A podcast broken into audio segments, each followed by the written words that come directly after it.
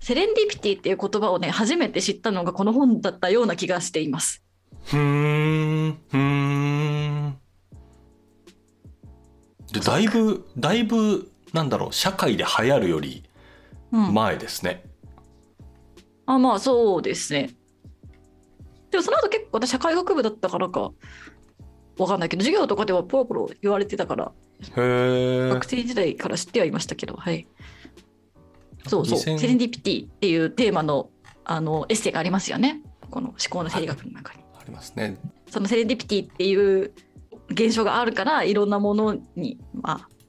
樹木を向けてないとダメだよみたいなことを書いてあるんですけどそのセレンディピティとは何かってことを教えてくれてますよねその語の意味をねそうねそうね、うんなんか語源がなんだっけどっかの島の名前なんだっていうのを俺なんか初めて知ったんですよねこれセレンディップあの紅茶の名前でねセセイロン島セイロン島がセレンディップって呼ばれていてうん、なんかセイロンの三王子っていう童話が流行っていてうん、この童話を元にしてこのホレス・ウォルポールっていう人がセレンディピティっていう単語をまあ勝手に作ったんですって、へーその「セイロの三王子」っていう童話が、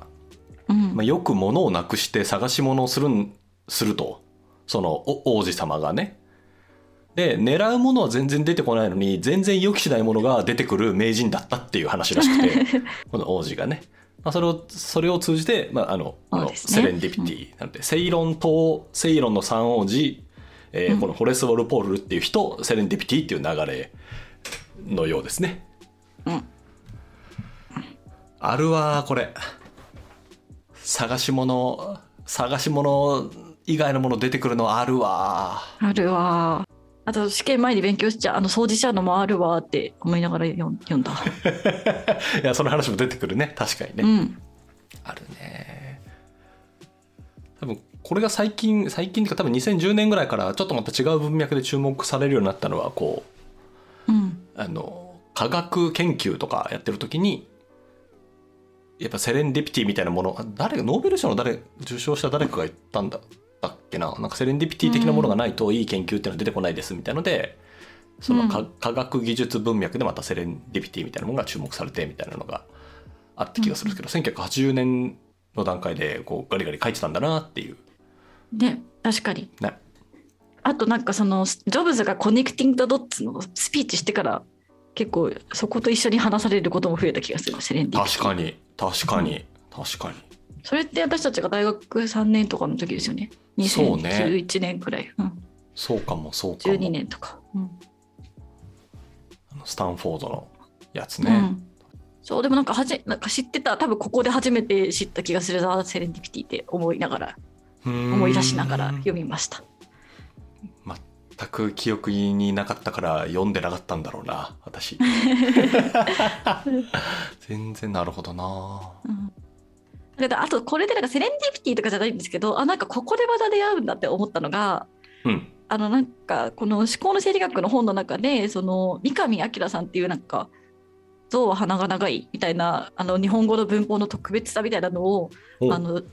説明した人がいてみたいなことをちょっとさらさらさらって思考の生理学の中で出てくるんですけどおそれなんかゆる言語学ラジオでそのクレイジーなに人間三上明とはみたいな感じで4回ぐらいにわたって解説してる人なんですよ。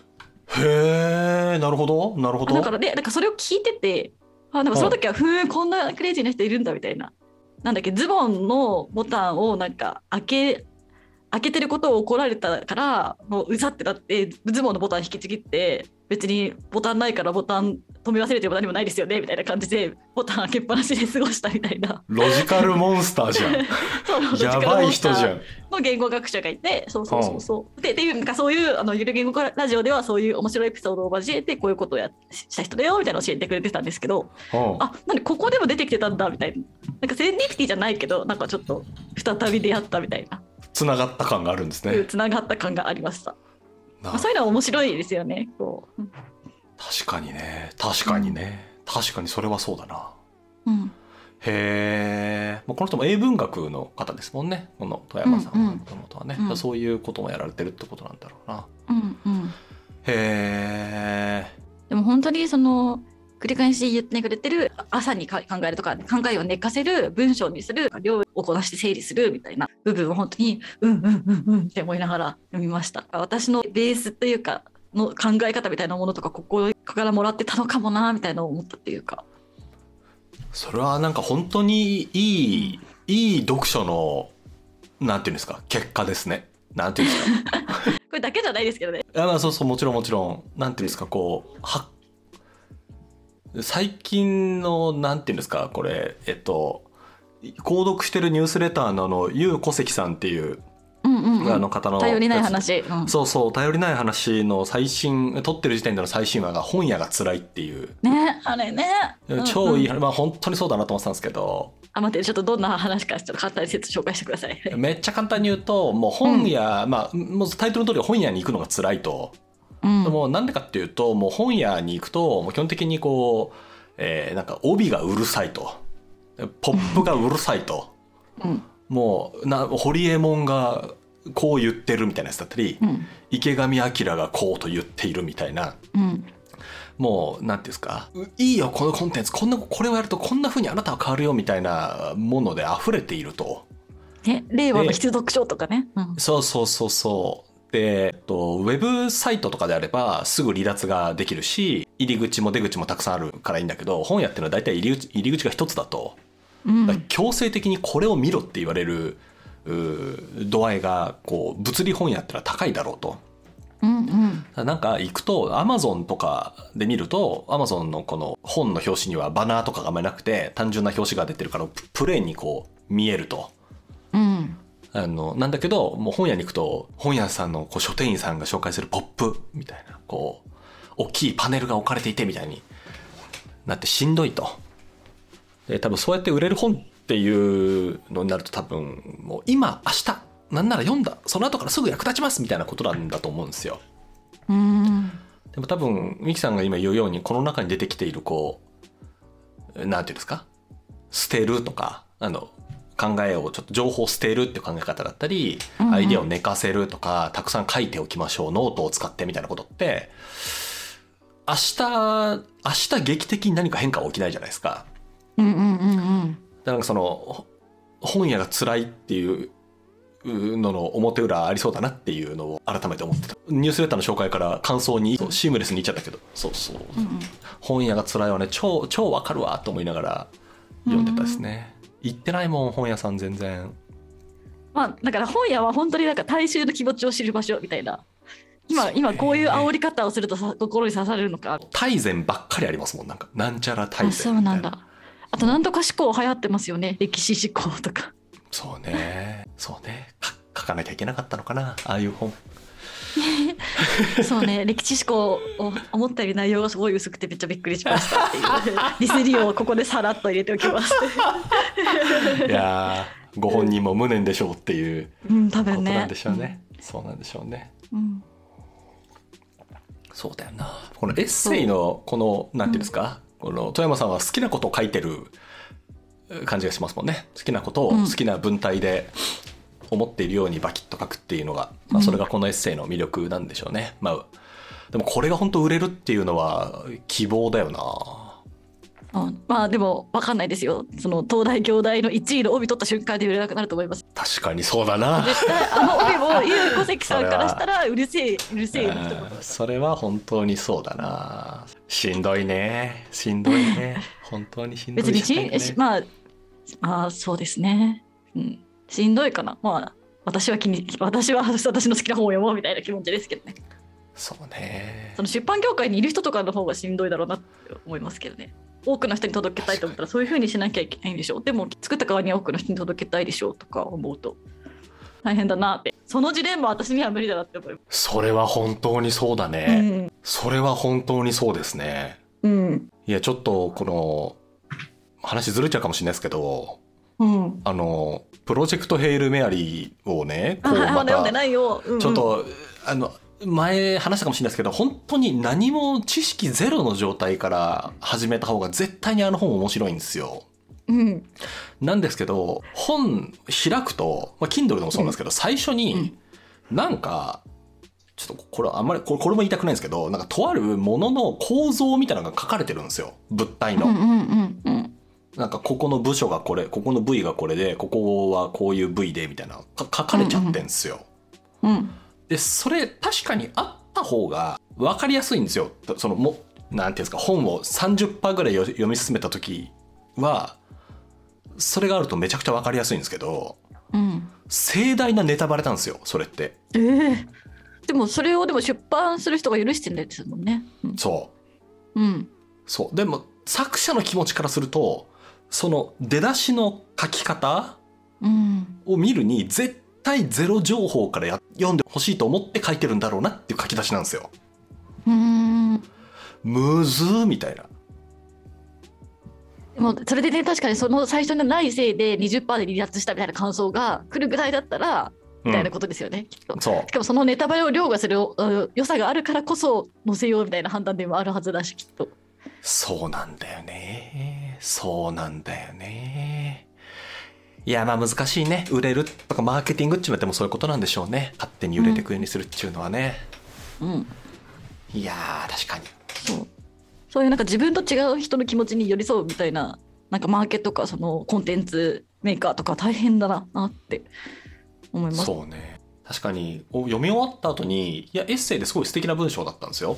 うんなんですけどなんでこんなに売れるんだろうなみたいな、まあ、ことを思ってたんですよ、まあ、おもまあもっといいって言うとちょっとあれだけどあの素敵な学術エッセイたくさんあるしエッセイっていうジャンルになるともっともちろん幅広くあるし、なんでこんなに売れるんだろうなっていうのが不思議だったんですけど、まあ、帯ですね帯が帯の発明ってことですね東大で売れてますっていうその送ってくれたリンクでもそう2018年11月に売れましたみたいな書いてあって多分そこでその帯が発明されたとされたんじゃないかって思いますけどね、なるほどね、うん、なるほどなでも実際その進めたくなる部分がすごいあると思うねそのせ東大の先生とかもよ教えたくなるだろうし学生も読んでよかったって思うだろうし、うんうん。なるほどね。うん、なんか中身が伴ってれば帯がくだらなくてもいいんじゃんって思いますけど、確かにな。それは割り切りだね。そうだ割ね。りあとは結構その、まあ、言いやすいそのあんまし本読まない友達とか渋ってる人とかにやっぱ外部情報から教えがち、でもこの映画アカデミー賞取ったんだよとか言い言いがちじゃないですかわかるよ。わかそれはるよ。読む気になるみたいなのはわかるよ。それは確かにあるね。そうそうそう私だけがいいって言ってるんじゃない兄弟東大生もいいって言ってるんだよみたいなそうね。ことでこうも読むモチベーション上げようとしたりとかするし、確かにいやこれもう本の内容から離れちゃいますけどなんか最近できる限り人に勧めるときにそれの技を使わずにどこまでできるかをえ頑張ろうと思って偉るんですすけど、ぎる偉すぎチャレンジじゃあ思考の整理学なんて言いますか思考の整理思考の整理学はねあんまり勧められないあ のそうなんだそう、だから逆に言うと、だからそういうラベルを除いた時に何ができるかというと、なんか自分の熱量しか残んないなみたいなことを思うんですよ。んうんうんで、ね、熱量を持って、じゃあこの本を誰かに紹介するってなった時に、何かなというのをこう考えていくと、うん、なんか多分マーケティングっていうか多分営業っぽくなるじゃないですか。うんうん多分なんかその人に向けたマーケティング、あのマーケティングというかもうえ営業をするんだと思うんですよね。うんで例えばその人がこうどういうめっちゃ忙しくしてる人だったら多分この本の中に出てきたなんかずっと忙しくしていたらその頭の中に正しい整理とかができないしいいアイデアも出てこないですよだから忙しくしてちゃいけませんっていう章をどっかにあったと思うんですようんなのでそこを多分紹介するだろうしうんなんかこう心配事ばっかりなんかしてる人とかあれってどうなるかなみたいなことをしてる人だったらなんか何度か出てくるあの見つめる鍋は煮えないっていううんあの言葉よく出てきたと思うんですけど、そういういやこういう言葉が出てきてさみたいなことからなんか言うような気がするしうんやっぱなんかパーソナライズしながら言うんでしょうね熱量をなる持ほってどねなるほどなるっほていうどふうにし進めるのかなうんうんかなだ営業するってことなんでしょうね多分ね進めるとなったらうん、うんかなまあでもいい本いい本いい本だったですねでもなんかそのこの本だとパソコンとかある前だから、まあ、情報を整理するのにカードを使いましょうみたいな、こういうカードでカードに番号とか振っとくといいよとか、ノートにこういうふうに振っとくといいよみたいなはい書いてあってそれはなんか私が読んだ当時もいやエヴァノートでいいだろうみたいな ね大大学生だったからはいエヴァまだそはの時エヴァノートって思ったんだけど、まあ、今はもうエヴァノート使ってないんですが、なんかそのカードに変わる正解ってなんかまだ見出せてないなって思ってのぞみさん何使ってますかその思考の整理とかストックに。いカードに変わる正解うん、カードに変わる正解かはあなんだろうななんだろうねなんだろうねあの私多分ウェブの記事のクリップとかで言うとうんまあ、エバーノートチックなページをあのノーションの中に作ってそこにボンボコ貯めうんうてみたいなことをやるのと、あと日常気になったキーワードみたいなやつだと、うんなんかこれも多分ノーションの中に私毎日日記を書いてるんですけどへ日記ー日記っていうかなんか思考メモみたいなこうブレッドポイントでこう箇条書きじゃなくてうわーっとなんか思いついたこととにかくたくさん書いてるみたいなへーページがあって、で月に1回それを紙の手帳1ページに1ヶ月分まとめるっていう作業をやるんですよ。うんそうするとなんか1ヶ月間考えてたコンセプトとかなんか考えてたキーワードみたいのがこうなんていうんですか手帳1ページにまとまるじゃないですか月うんうん1ヶ月分が、そうすると1年間が12ページになるうんなので3ヶ月単位とか半年とか1年単位でそれをなんかこうやって見返すってことをやったりはするかな。へーなるほどね。かなでもあんまりなんて言うんだろうこの富山さんが書かれてるようなカードみたいな単位でのなんかこうまとめっていうのはあんまりやってない気がするかなもうなんかツイッターの鍵垢が私はそれになっちゃってますね。へえなんかうをんこう書いそこにな何を書いてくえ思っ思ったことこんあこれはなんとかななのかとか。へえへえでもなんか別にあとはメモ帳普通のあのパソコンについてるメモ帳うんう ん最終的にそれになってしまなるほどねううんなんか芸人さんでもこうノートにとくすとにかく書くっていう人と全く書かないっていう人がそれぞれいて何なんだろうねどっちもだからうんミキさんは結構しっかり書いていくっていうことですね。でもでもそれがいろんなところにちりぢりになってるから統合がなんかたまにしか起きないというまあでもなんなんて言うんだろう書いた瞬間に終わ終わってると言ったらあれだけど内部化されてるんじゃないあそうでもそれはあるしかもうんなんかツイッターに書く時にもなんかよくはいきなり書けないことも多くてでなんか紙とかにな私は紙が先に来るんですよ紙にこう書いてうん文字になるみたいな、ふーんでもその紙はういつも裏紙とかスケッチブックとかだったりとかしてん書いたら捨てられていく紙へえ面白いえな今何を思ってたかっていうと多分どっかに一箇所に綺麗にカードみたいな感じにまとめちゃうとなんかそっからなんていうんですかこの思考の生理学でいうところの発酵みたいなのがあんまり起きない気がしていて、うーんなんか雑然といろんなとこに置いとくのが個人的には好きなんですけどねなんかうんうんうん一箇所にまとめて管理とかせずに紙で書いてあるものもあるしノーションみたいなところに書いてあることもあるしどっかに音声データとして残ってることもあるしみたいなうんうんうんあバラバラしてんの個人的にはなんか好きですけどね。でもその私の好きなタクラムの渡辺さんとか、うん、あのは観察の練習を書いた杉さんとかはいはい。あのなんかスクラップ杉さんは多分スクラップボックスに全部まとまってるしうん、なんか渡辺さんもあのポッドキャストが聞いてるとなんかここのメモをいろいろこねくり回してこねくり回してこれになりましたみたいなことをよく言ってるからなんかまとまってるんだろうな、みたいな思うんですよね。なんかそういうのができる人もいいんだろうなって思ったり。確かにねさっきの芸人の話で言うと南海キャンディーズの山ちゃんは確か全部書く人だったはずなんかラジオで言ってたんですよ。うんうん。もう、えっと、思いついたネタももらったフィードバックもやった感想とかも全部ノートに書くんですって。うーん。で千原ジュニアさんは全く書かないと。うんうんうん。なんか芸風に出るなみたいなうん感じがしますよね。確かに確かにうんうんうんうん芸風が出る出る出る出るなみたいな感じがする。へえ面白い。この本の中でも出てくる発酵っていうアナロジーがあると思うんですけど、それをなんかどこで起こすかっていうことうんうん。があって、そのこの本の中でも発酵を起こすためにはその原材料とあとその酵母異質なものって意味での酵母とあとそれを寝かす時間っていうのが掛け合わさって発酵が起きるってことだったと思うんですけどなんかその人の思考が発酵しやすい場所みたいなのがやっぱあるんだと思うんですよね。あー確かにね。ミキさんで言うとまずだからまず原材料は一回紙に落としてみたいな。で紙と自分の思考っていうのでこうぐちゃっと混ざってるとやっぱいいっていうことなんだろうしなんかやっぱポストイットじゃないと考えられないっていう人もいるだろうしまあ確かにね。うん